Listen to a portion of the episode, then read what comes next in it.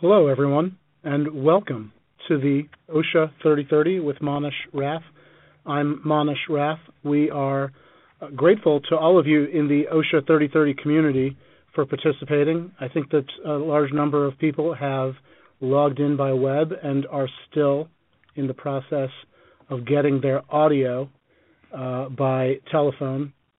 So, as we wait for them to dial in, uh, it's important to remember that uh, that the OSHA 3030 is a program that's done every 30 days uh, in about 30 minutes and updates you on uh, the latest, most impactful developments in occupational safety and health law.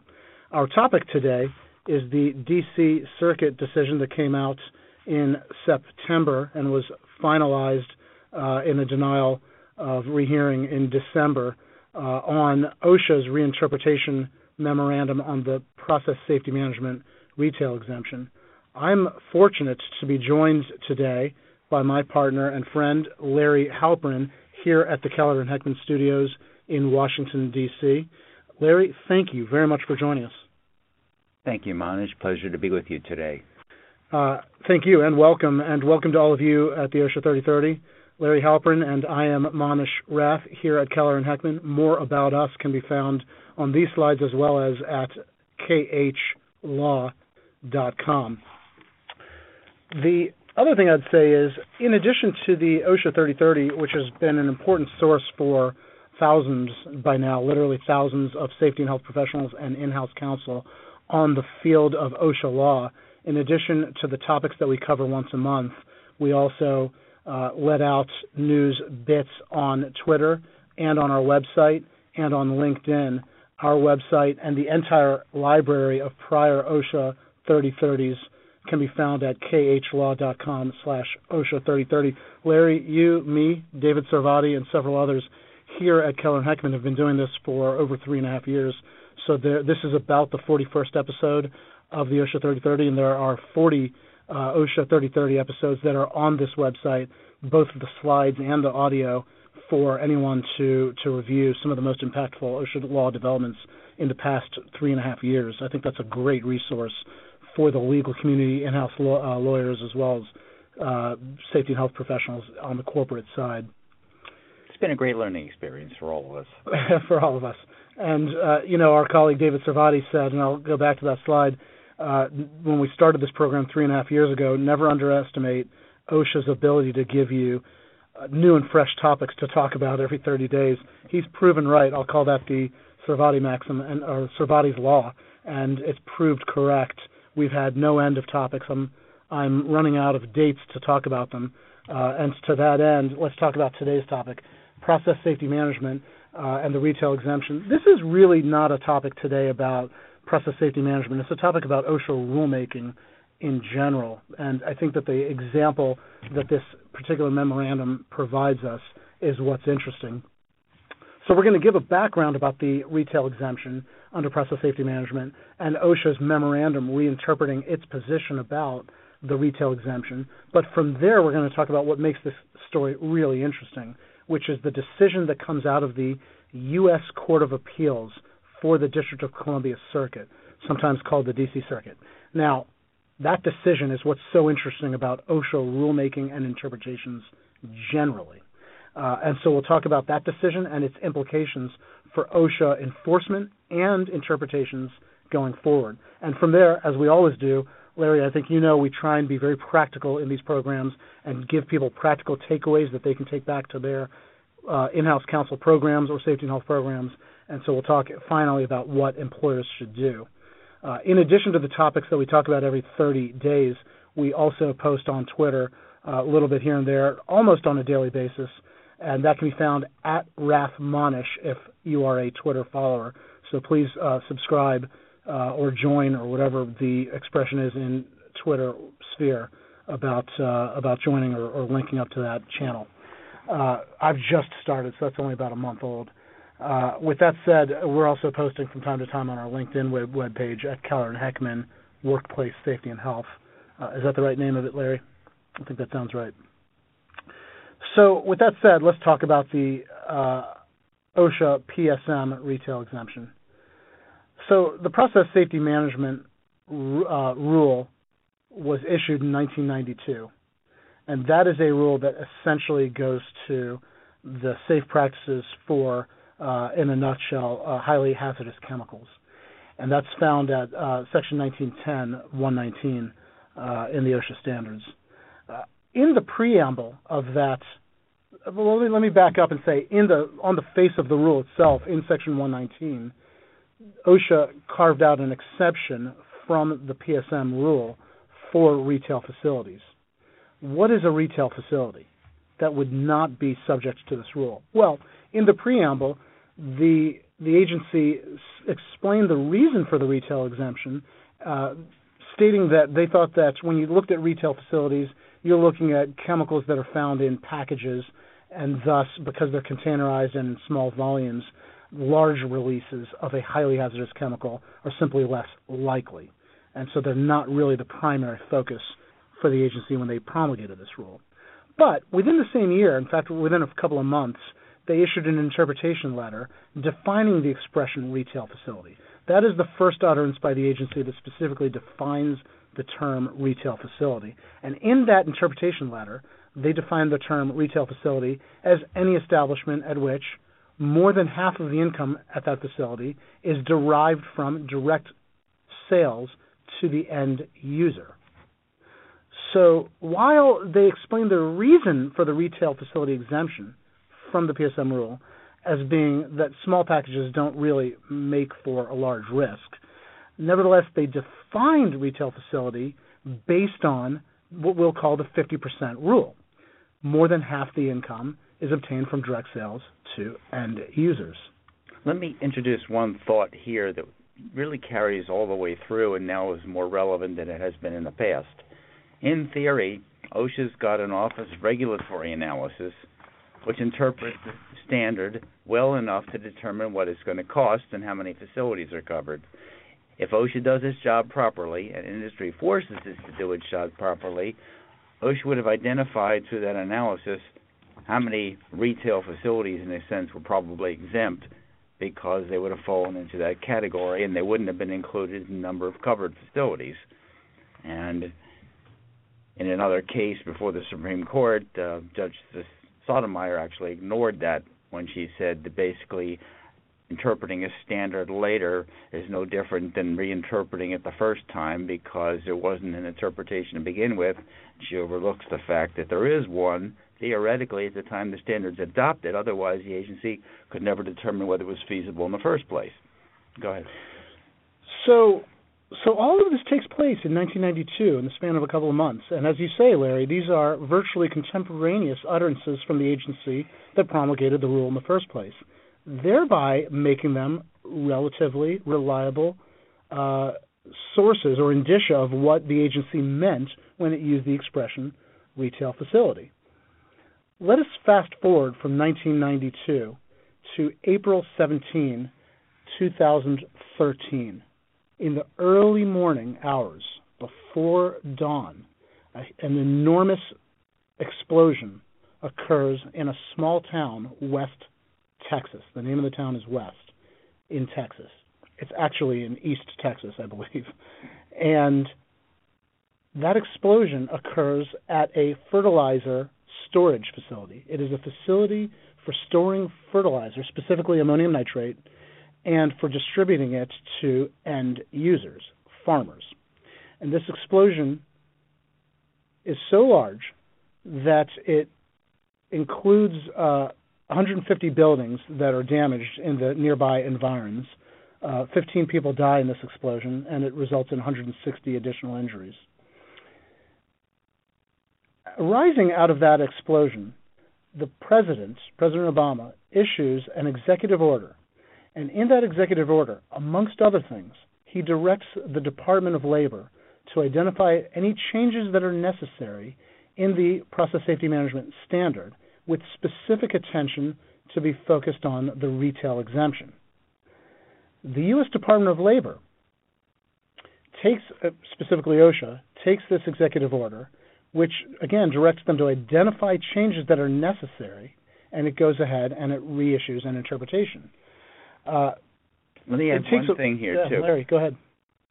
Somebody can check me on the facts. My recollection is that there was a sufficient amount of anhydrous ammonia on site for that site to have been covered by the process safety management standard, except for the fact that it was sold retail use, and therefore, uh, because it was retail use, it was exempt from the standard. Now, ammonium nitrate would not have been covered by the standard, but the question is, if you had anhydrous ammonia on site, then the potential interaction between the ammonia and the ammonium nitrate would have been something that would have been taken into account in the process hazard analysis.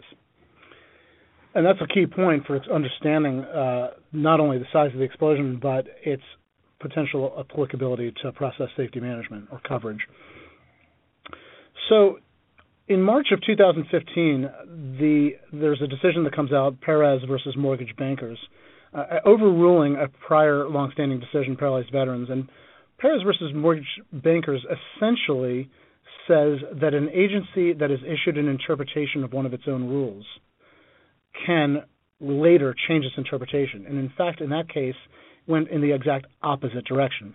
That was a case inter- uh, where the Department of Labor was interpreting a, a, a section of the Fair Labor Standards Act that goes to exemption from overtime rules under the Fair Labor Standards Act, and whether or not a position at a bank called a mortgage banker would indeed be exempt from overtime. And originally the Department of Labor had said that these were exempt positions, and then suddenly they changed their opinion and said that these are non-exempt positions.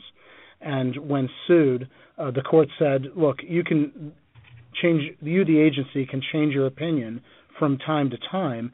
Just understand that that idea that the court's deference to the agency is affected by the vacillation by the agency whatever agency deference the court would have afforded may be lessened by virtue of the fact that the agency has now essentially flip flopped on its former position. So, perhaps emboldened by the mortgage banker's decision, OSHA issues in uh, July, specifically on this question, July 22 of 2015, uh, a memorandum. And within a 30 day period, they issued three memoranda relating to the PSM standard. One of them dealt with this, the retail exemption. The other two dealt with the idea of a 1% threshold for uh, the definition of a highly hazardous chemical, and the other uh, redefined what are the kinds of things that could qualify as generally recognized good engineering practices, or RAGAGEP. And so, with that said, these three memoranda come out, uh, all of them redefining or reinterpreting existing interpretations that were already out there uh, under the process safety management rule. So each of those three memoranda attracted the uh, irritation or annoyance of specific industries that were directly affected by it, and they all related uh, somehow to to three different lawsuits. Uh, let me talk about the retail exemption memorandum. Uh, what OSHA said was, look, this idea that more than half of the sales from that facility or the 50% test uh, has to go to end users, uh, that's that's not going to be the definition anymore. That was directly contrary to our original intent, anyways. Because if you look at the preamble, you'll remember that the preamble said uh, that it's small containers that lessen the risks associated with uh, process safety management. And so we're going to change this, and now we're going to say that the retail exemption only applies when you're looking at uh, small small packages, small containers. The, we we hereby rescind all prior interpretations, uh, all prior memoranda effective immediately, and, including this 50% test. Now, what we want to do is just focus on on the small container, the small uh, packaging, and we're going to give, as a concession to the regulated community, we're going to give six months before we enforce, so that uh, employers can, who were previously covered under the exemption, can now do what they have to to start complying with the PSM rule. And that included, OSHA estimated, just under 5,000 sites that used to enjoy the PSM exemption that now had to gear up and start complying with PSM Right. So, regardless of what the merits were of adding additional sites to the coverage, I think the general sense was it was outrageous for the agency to go ahead through a reinterpretation rather than opening the rule up for notice and comment rulemaking and explaining why it felt there was justification for expanding the scope of the standard. So, various groups sued on each of these three memoranda. On this particular memoranda, the retail exemption memorandum, uh, the suit was brought, that was brought was brought by the Agricultural Retailers Association, a very long-standing trade association representing agricultural retailers. It's been around for many decades, uh, as well as the Fertilizer Institute joined in that suit, and a number of specific companies uh, that may or may not have been members of those groups uh, collected to bring suit. This suit was brought in the U.S. Court of Appeals for the District of Columbia Circuit. Uh, they essentially asserted in their challenge, hey, if OSHA wanted to reinterpret an interpretation that's been around since 1992, it needed to go through notice and comment rulemaking. You can't just keep reissuing interpretation memoranda anytime you want and engage in rulemaking through the use of interpretive memoranda. If you want to go through rulemaking, you got to go through the rulemaking process, which at the minimum includes notice and an opportunity for comment. Okay, so that was the essential argument from the Agricultural Retailers Association. OSHA's response was no, no, this memorandum is merely an interpretation. It is not a standard, and is not a revision of the standard. It is an interpretation of an expression in the standard, the expression being retail facilities. So we have a right to interpret this statement in the rule uh, to give clarity to it anytime we want, and we can change that interpretation if we have to. If you look at the Administrative Procedures Act, uh, the agency can issue an interpretation anytime it wants and does not need to undergo rulemaking. And I think that what motivated them was mortgage, the mortgage bankers' decision, which held that uh, an agency issuing an interpretation under the Administrative Procedures Act can change that interpretation later on without having to go through rulemaking. And then there are some general principles about lack of notice and then a detrimental reliance. For example, with with the mortgage bankers, you you might say there were some pricing issues that were built into the system that there was some reliance on. But in the case of this, you're talking about potentially making engineering controls and all kinds of other changes to the operation of a facility which were not contemplated back in 1992 when these facilities were either established or continued in operation. So the court certainly is going to look at whether there's detrimental reliance to the point where it's inappropriate to, to reinterpret a rule. And with respect to the issue of lack of notice, well, the agency thought they would simply cure that by giving everybody six months to come into compliance which just shows you what it really was a rule on another name because they didn't actually change regulatory text and therefore said it was just an interpretation rather than an amendment. Yeah, that's right. Uh, and the court, the D.C. Circuit, goes through great lengths to first decide and determine what it was looking at in this OSHA memorandum. And it said, look, if we're looking at a regulation I think the first thing that they had to do was determine whether or not they were going to interpret the right to challenge this under the Administrative Procedures Act at all. Because as you say, Larry, the argument OSHA made was essentially hinged on jurisprudence derived from the Administrative Procedures Act. And it's clear on the face of the Occupational Safety and Health Act that if somebody wants to petition to challenge a rule then they must go through the procedures called for or the rights granted under the Occupational Safety and Health Act, not the Administrative Procedures Act. And there, there's a clear dichotomy between regulations of any type and specifically regulations that rise to the level of a standard or anything else that might rise to the level of a standard. Uh, standards, safety and health standards, are indeed governed by the OSH Act under Section 655. There, the challenge uh, methodology m- brings a petitioner before, or a petitioner must bring himself before the U.S. Court of Appeals, uh, and the standard for challenging it is whether or not uh, a standard went through rulemaking. Uh, so the difference between a, so the court next analyzes what's the difference between a regulation and a standard. Uh, a regulation is maybe something that's administrative in nature or procedural. An example would be the gathering or collecting of information, uh, or procedures for how to inspect. Whereas a standard is something that deals with safety and health specifically and calls for the abatement of uh, a safety or health hazard. And it's not just the identification of a hazard or the gathering of information in order to identify hazards. So, so when you write when a, a rule or an interpretation rises to the level of a standard, that is, it calls for the correction or abatement of a hazard, then it must go through notice and comment rulemaking. And the challenge to that standard is placed before the U.S. Court of Appeals for evaluation of whether or not it went through that proper rulemaking process. Larry, so I state that in a way that was clear for everyone. If you if you're talking about a standard which goes to the abatement of a safety and health rule, then it had to have gone through rulemaking. Right. So the question was, is this particular directive, whatever you want to call it, directed at the correction of a hazard, specifically identifying a hazard, in this case, something involving exposure to highly hazardous chemicals and catastrophic releases.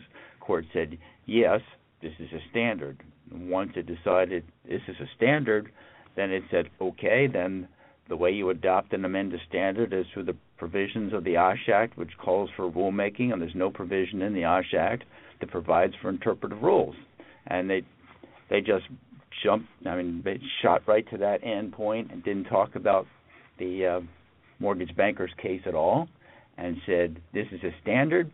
There's only one way to adopt a standard, so notice and comment rulemaking under the OSH Act. That wasn't done, therefore this is void, and invalid. That's an interesting point you're making, Larry, because the uh, the folks at OSHA argued, look, this is uh, not a legislative interpretation; it's a regulatory interpretation, and so it doesn't need to go through rulemaking.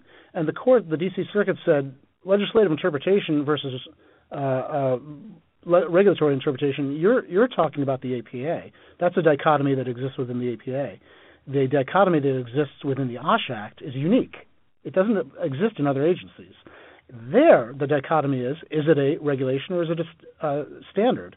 And the standard is one that abates uh, or is designed to abate a hazard. Here, this this retail facilities memorandum deals with including more people that used to be exempt and taking the exemption away and now including them under the scope of the PSM rule. They now have to comply with the PSM rule in order to presumably abate hazards dealing with, as you say, Larry, highly hazardous chemicals. And so it's clearly a standard, even if you have framed it or styled it as an interpretive memorandum. That doesn't matter. It still is a standard and therefore has to go through notice and comment rulemaking. That's the analysis. I haven't seen that analysis in other cases. I think that makes it an incredibly important decision. I think it's a landmark decision on this question because for the 21 years or so that I've been practicing, OSHA has, to all appearances, from anything I've seen, been of the belief that it can go out and issue interpretive memoranda, interpretive letters, compliance directives that essentially change the nature of compliance where it relates to the abatement of hazards. And I think Agricultural Retailers Association is a decision that will forever stand for the proposition that they now need to do way more than just promulgate a memorandum. They need to go through notice and comment rulemaking. It's an incredibly impactful decision for that reason. Uh, what you, have said here on this bullet is that the concept or the doctrine under paralyzed veterans, an APA case, has now been applied to OSHA cases, which is this that you can change your interpretations from time to time if you want as an agency, OSHA, but you must go through notice and comment rulemaking if you're going to do it. And I think that's what makes this such an important decision. Right. So for standards, that is the rule. As we'll show in the next slide, petition for certiorari period is not expired yet, but I would imagine it'd be a very interesting internal discussion here between the people who say we can't live with this and a Trump administration who says this is a great way to put a kibosh on abusive rulemaking processes and enforcement proceedings, which have gone on at OSHA and many of the other agencies for an extended period of time, where an agency simply arbitrarily decides it's got a better idea of what it meant to do 20 years before when it issued the rule, so it's going to reinterpret it. That's right. So, so you're right, Larry. The the D.C. Circuit issued its decision, and OSHA asked for a rehearing. The D.C. Circuit denied its petition to re- be reheard. Then OSHA came back and asked the D.C. Circuit if it could be reheard en banc, which means the whole all of the judges of the D.C. Circuit. Uh, in December, sometime around December 19th, the D.C. Circuit denied that. That, at the very latest, triggers a 90-day right. If OSHA really feels strongly about this, they can go to the U.S. Supreme Court and ask them to pick up the case. Uh, this was decided by a judge, Judge Srinivasan, who himself was a litigator before the U.S. Supreme Court probably 90 times when he was uh, in the solicitor's office, and uh, was I think maybe on the short list for the Supreme Court at some point when uh, Judge uh, Garland Merrick was was uh, was a contested a candidate for the Supreme Court, and uh, and so I think his decision carries probably a lot of thoughtfulness and a lot of weight. And at any rate, the statistical odds of a petition for uh, certiorari to be granted by the Supreme Court is closer to zero than it is to, to uh, one or two percent. So I don't think it stands much chance. But you're right, Larry, when you say that that the time frame for them to file that petition hasn't expired yet. It expires sometime around March 20th, I think. 90 days would be around March 20th. So this story could be uh, one that continues, and if so, Larry, we'll certainly talk about it again at the OSHA 3030 if there's any any changes to that. Uh, but for now, I think this is the law of the land uh, as to when OSHA has to go through rulemaking if it wants to issue something as simple as an interpretive memorandum. Uh, there's, well, there's two issues there. This is a case where they had a well-established interpretation. What's not clear will be the scenario where, for whatever reason, either industry hasn't adequately participated or OSHA's decided it's going to hide the ball in the rulemaking process, and so its interpretation of a rule at the time it's issued is not clear. And then it goes on to issue an interpretation, and then the question is well, there was no prior interpretation. Is this interpretation probably still going to get the deference it would normally get? So, in a scenario where the interpretation is in the rulemaking documents, it's in the preamble, that's one thing. When it starts to be a scenario where you're issuing an interpretation, a letter of interpretation, years after the rule was adopted, but it's the first interpretation, OSHA probably gets deference. I'm, I'm guessing under this scenario. It's the future reinterpretations after that. So that leaves us, well, we'll see. The other scenario is now the agency is going to be inclined potentially not to issue any interpretations because then it doesn't have to get stuck with something it's later going to decide wasn't really what it wanted to say in the first place. Yeah, Larry, yours is a very reasonable um, uh, interpretation of the of the decision. I will say that I, my, from my view, even the first interpretation, if it is a standard and deals with the abatement of a hazard, I think the D.C. Circuit has said even the first one has to go through notice and comment rulemaking. It's not a question, this decision is not a question of agency deference. It's a question of what process they had to use to get to that memorandum. And that part I think is is really interesting because as we all know, it's much easier for the agency to just slip out a memorandum or a letter of interpretation or some other kind of interpretive document than it is for the agency to go through notice and comment rulemaking, which can be very difficult. Uh, it's a lengthy process. So I think that's the real impact of the decision. accept the principle, let's not assume that this letter of interpretation back in 92 was actually in the preamble to make it simple. Then the agencies adopted a position, and then it's changed it. So essentially, it's amended the rule without notice and comment, even though it didn't change the text. If you have an ambiguous rule that has never been interpreted, I think the court is going to have to defer to the agency because it's not amending anything; it's just giving an interpretation, assuming the interpretation within the within the realm of reason. So, like I said, right, there's there's, right. there's a concern now that if there's not an adequate effort to make sure the agency is pinned down during the rulemaking process, they'll be free to interpret the rule how they like, and you could end up, in a sense, instead of a national office interpretation, with enforcement decisions all over the place and individual area offices deciding to do different things, and no coordination at the national level. That's right. So let's talk about what are the practical implications for employers and what employers should do. I will say, as one last note, there is an irony to this whole story. Remember that all of this starts with an explosion in West Texas and an executive order issued by the White House as a result of that, uh, asking the agency to deal with the process safety management standard. But in fact, in 2015, now remember, the uh, uh, White House memorandum, uh, executive order, was issued in 2013. But in fact, in 2015, the ATF, the uh, Alcohol, Tobacco, Firearms, uh, issued its final investigation conclusion, which said that the explosion at West Texas, it concluded, was the result of a deliberate criminal act. Somebody had set off that explosion. And so it really had nothing to do with anything that the Process Safety Management Standard could have controlled for or is designed to control for. And it, it's unfortunate that all of this trouble was administratively was started by something that really had nothing to do with the administrative standard in the first place. Uh, with that ironic note, let's talk about what employers can do uh, to, in light of this uh, decision. But first, uh, a request for all of you who are registering and are enjoying the OSHA 3030 for many years. This program is complimentary to you. It's free. We don't charge a registration fee, but what we do ask is when you get the email invitations, please, please take your email invitation and forward it on to at least three colleagues, particularly including your Office of In-House Counsel and colleagues in the profession of safety and health.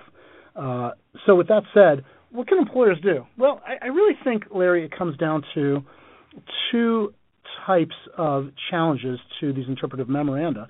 One is when they're issued there is a window of opportunity to challenge the uh, memorandum if you believe that OSHA should have gone through notice and comment rulemaking. And that window of opportunity exists immediately after the memorandum is issued. And that's what agricultural retailers and the Fertilizer Institute did. And congratulations to them for jumping on this quickly and going to court and saying to OSHA, you, the agency, needed to have gone through rulemaking. You can't just use memoranda instead that period arguably is within 59 days of the issuance of a memorandum. Right. And and the other opportunity, if you miss that window, is not as good. But certainly, when an employer is faced with an inspection and a citation and issues a notice of contest that it wants to contest that citation, then it could say at that juncture, we don't think that OSHA is enforcing this under an interpretation that is bona fide because that interpretation was issued uh, with a failure to go through proper rulemaking. I think that that's a substantially weaker position because now you're essentially going to whether or not that interpretation is afforded properly should be afforded deference by the courts, and it really matters less at that point whether or not there was a rulemaking procedure behind it, as much as whether or not that is indeed the way the agency interprets the standard. And so I think that the better opportunity is clearly when the rule is promulgated. I agree with you. The the issues now are going to be when a rules, well, when one of these memos is promulgated. First of all, they're going to have an internal process now to say, can we issue this memo? And they're probably going to go through the same analysis we would and say, in light of this case, yes, uh, did we did we have a previous position on this, and is this a change? Hopefully, they'll go through that process.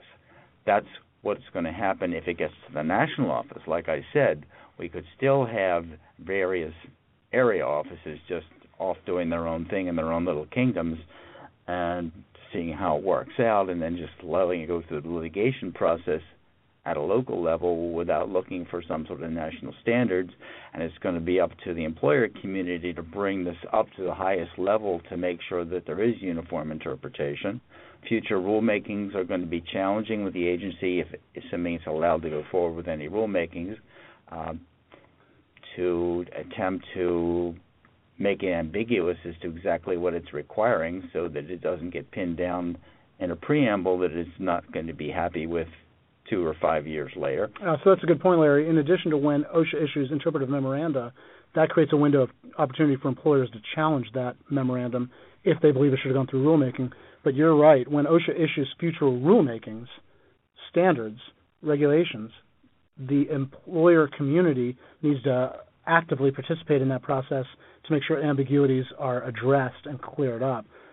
Maybe there's nobody in the country that's better at that than you, Larry, in looking at draft rules and pointing out that OSHA instances where OSHA hasn't really thought of the practical implications of the rule as they've drafted it, and that's an example of an ambiguity as well. Well, thank you for that compliment. So, just so we're all clear, this is only applicable to OSHA standards, not, for example, record keeping rules. So, we can anticipate that at least for the time being, there's the potential for continuing abuse, uh, not primarily in this administration, but going forward into the future over reinterpretations of OSHA record keeping rules. Uh, or anything else that falls within the, the APA rulemaking process rather than the OSHA rulemaking process. So that's a practical discussion of what employers should do going forward in light of this decision. Uh, one more practical thing that employers can do: uh, link up on our Twitter account at Rath Manesh. Uh, listen, you can catch this program as a podcast or uh, on our website at khlaw OSHA 3030 uh, and forward that link on to colleagues who may have missed it, or if they prefer it as a podcast. I listen to the OSHA 3030 on my ride home from work uh, after it's published. After we do the webinar, uh, it comes up as a podcast about two days later, as well as uh, the date on which it's published on our website. And to make sure you're connected on LinkedIn, both not only to Manesh Rath but to our uh, group's LinkedIn page, which is called the Keller and Heckman Workplace Safety and Health page. A lot of opportunities to stay current on OSHA law uh, and we're grateful to you for participating in the OSHA 3030 community. Uh, the next one we've scheduled for 1 p.m., so book it on your calendars. 1 p.m. March 22, uh, and you can find out future dates uh, for OSHA's 3030 at khlaw.com slash OSHA 3030. We also have uh, TSCA 3030 going on the Wednesday prior to that for those of you who deal with uh, Toxic Substances uh, Control Act type compliance issues. With that said, thank you all very much. Larry Halprin, thank you for participating. For those of you who have questions about this subject or any other, you can reach us at uh, at the following contact points at any time. We love chatting about this stuff, so reach out to us. And if you're in town, please look us up. Uh, if we're not in the Keller and Heckman studio, then we're downstairs at our offices, and would love to see you. Hope all is well, and look forward to catching up with you next month. Until then, stay safe.